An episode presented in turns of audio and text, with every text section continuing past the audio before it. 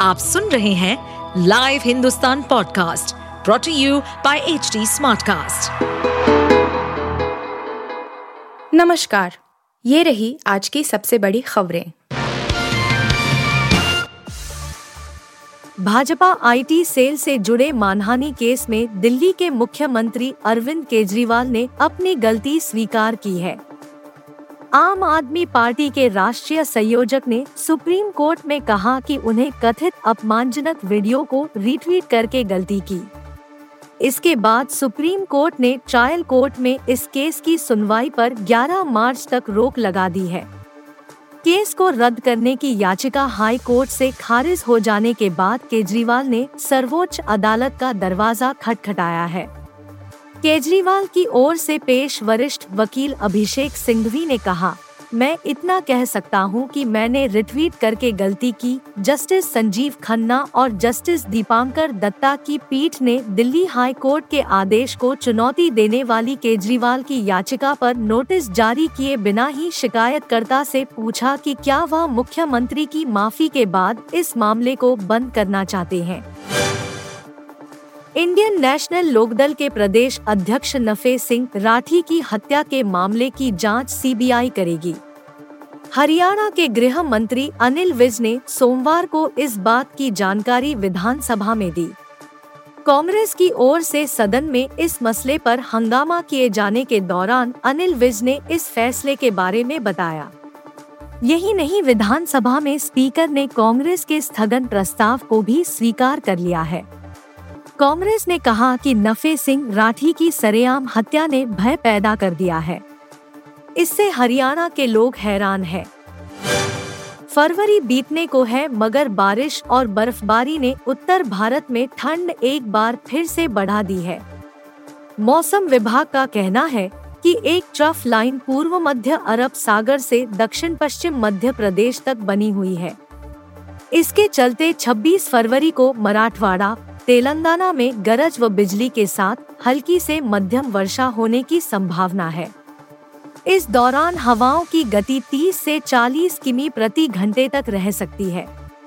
सोमवार और मंगलवार को दक्षिण मध्य प्रदेश, दक्षिण छत्तीसगढ़, ओडिशा और विदर्भ में भी मौसम कुछ ऐसा ही रहेगा।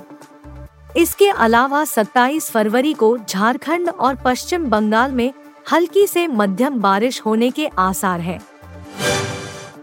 रांची के जे क्रिकेट स्टेडियम में इंडिया और इंग्लैंड के बीच पाँच मैचों की टेस्ट सीरीज़ का चौथा मुकाबला खेला गया। चौथे टेस्ट मैच का नतीजा चौथे दिन के दूसरे सेशन में निकल आया। टीम इंडिया ने इस मुकाबले को पाँच विकेट से जीता और सीरीज़ में तीन से एक से कब्जा कर लिया। इस सीरीज़ का आखिरी मुकाबला बाकी है, लेकिन स्कोर लाइन इस समय तीन से एक है। इंग्लैंड की टीम ने पहला मुकाबला जीता था और अगले तीन मैचों में टीम इंडिया ने जीत हासिल की। रांची में ये टेस्ट मैच बहुत ही ज़्यादा रोमांचक हुआ, क्योंकि इस मैच में कभी पल्ला भारत की ओर होता तो कभी इंग्लैंड की टीम आगे दिखाई देती, लेकिन अंत जीत टीम इंडिया को मिली। यामी गौतम की फ़िल्म आर्टिकल 370 को देश भर से काफ़ी अच्छा रिस्पांस मिल रहा है। भारतीय बॉक्स ऑफ़िस पर फ़िल्म की कमाई का ग्राफ काफ़ी तेज़ी से ऊपर गया है। जहाँ एक तरफ़ फ़िल्म कलेक्शन के मामले में कमाल कर रही है, वहीं दूसरी इसे गल्फ देशों में इसे बैन कर दिया गया है। मेकर्स के लिए यह बुरी खबर ऐसे वक्त में आई है, जब नेशनल बॉक्स ऑफ़िस पर फ़िल्म ने अपना पहला वीकेंड कामयाबी से पूरा कर लिया है। गल्फ देशों को भारत की ओर से मिलने वाले टूरिज़्म और आए दिन वहाँ शूट होने वाली बॉलीवुड फ़िल्मों को देखते हुए इस यह बैन अचंभित करने वाला फैसला माना जा रहा है। आप सुन रहे थे हिंदुस्तान का डेली न्यूज़ रैप, जो एच टी स्मार्ट कास्ट की एक बीटा संस्करण का हिस्सा है। आप हमें फेसबुक ट्विटर और इंस्टाग्राम पे एट एच टी या podcasts@hindustantimes.com पर ईमेल के द्वारा सुझाव दे सकते हैं।